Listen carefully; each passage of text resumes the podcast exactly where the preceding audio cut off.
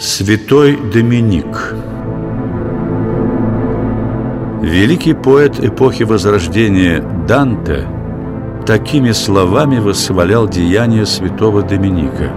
С железной волей, праведен и строг, Он ринулся, как с гор крутых поток, В открытую борьбу с еретиками, Которые зловредны для других, Которые над слабыми умами имели власть и развращали их. Так родилась ложная легенда о том, что святой Доминик стоял у истоков инквизиции.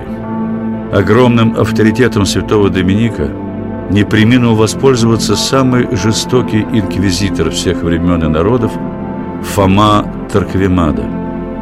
Он приказал изобразить на красном знамени испанской инквизиции изображение святого Доминика. Но на самом деле святой Доминик не имел никакого отношения к инквизиции с ее кровавыми трибуналами. При жизни святого главным средством борьбы с инакомыслящими был публичный диспут католических проповедников с представителями сект катаров и альбегойцев. Какую же ересь проповедовали эти сектанты?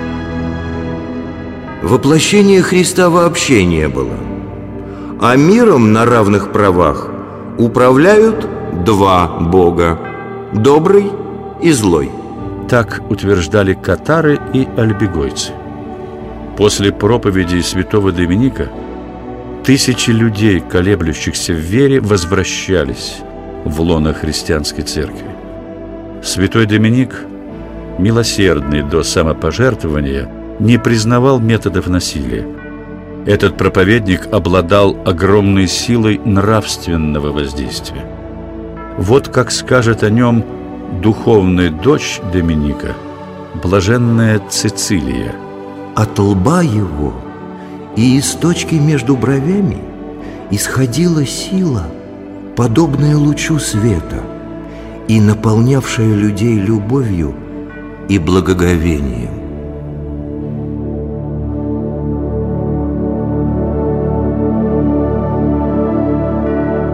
Святой Доминик родился в 1170 году в небольшом городке Старой Кастилии. Оба его брата были священниками. Предание повествует, что маленький Доминик так жалел нищих и бездомных, что стремился как мог разделить их страдания. Ночью выползал из кроватки и спал на голом полу. В 14 лет Доминик поступил в университет, где изучал естественные науки, риторику и богословие, а в 1191 году в Кастилии разразился ужасающий голод.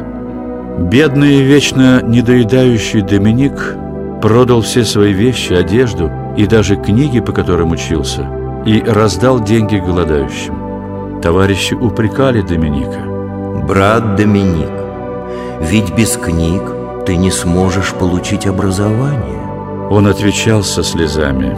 Неужели вы думаете, что я буду учиться на мертвой коже, когда живые люди умирают от голода? Пристыженные его примером профессора и студенты собрали огромную милостыню, благодаря которой сумели выжить тысячи людей. Милосердие святого Доминика подчас приобретало героический характер – у одной бедной женщины мавры взяли в плен единственного сына, и студент Доминик вызвался добровольно идти в рабство вместо совершенно незнакомого юноши. И пошел бы, но благочестивая женщина не приняла великодушное предложение Доминика. Десять лет учебы в университете превратили Доминика в выдающегося богослова – Путь моей жизни – это странствие и проповеди. Ибо что может быть выше? Что может быть важнее спасения человеческих душ? Восклицал святой Доминик.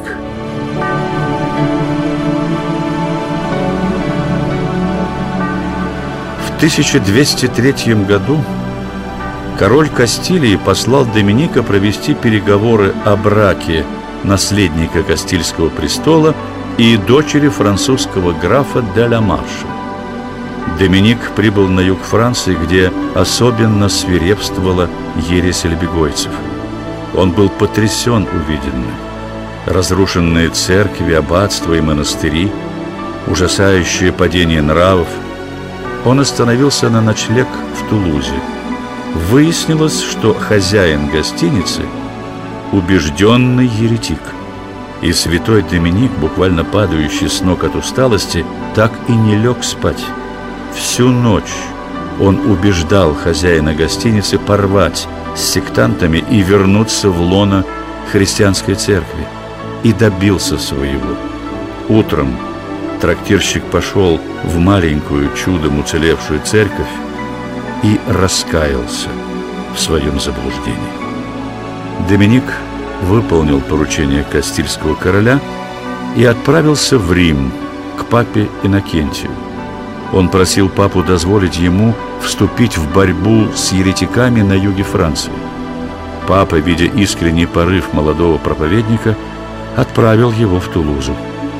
Простые люди Тулузы очень скоро полюбили этого скромного, доброго проповедника. Главные еретики, озлобленные тем, что им не удается одолеть Доминика в открытых диспутах, дважды пытались убить его, но всякий раз, встретив его кроткий взгляд, опускали оружие.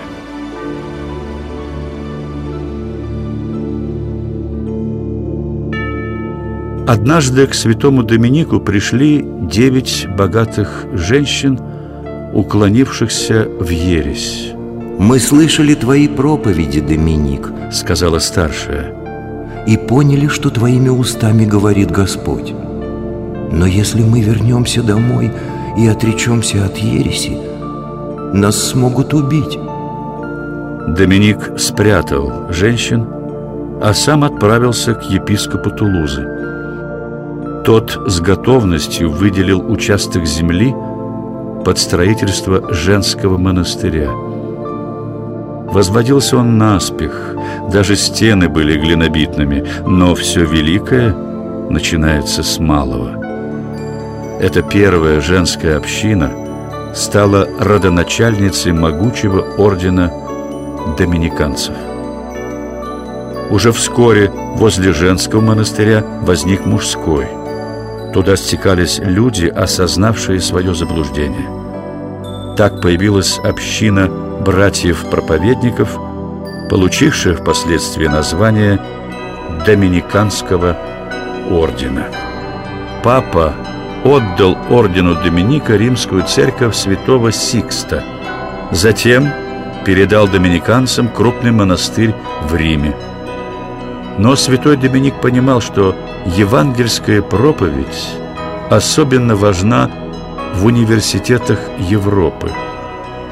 Так возникло братство доминиканцев в Парижском университете, затем в университете Болонии.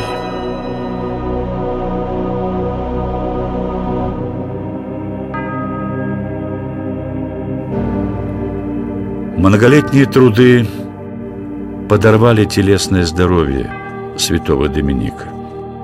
Он скоропостижно скончался в своем монастыре в Болонье, где и был погребен.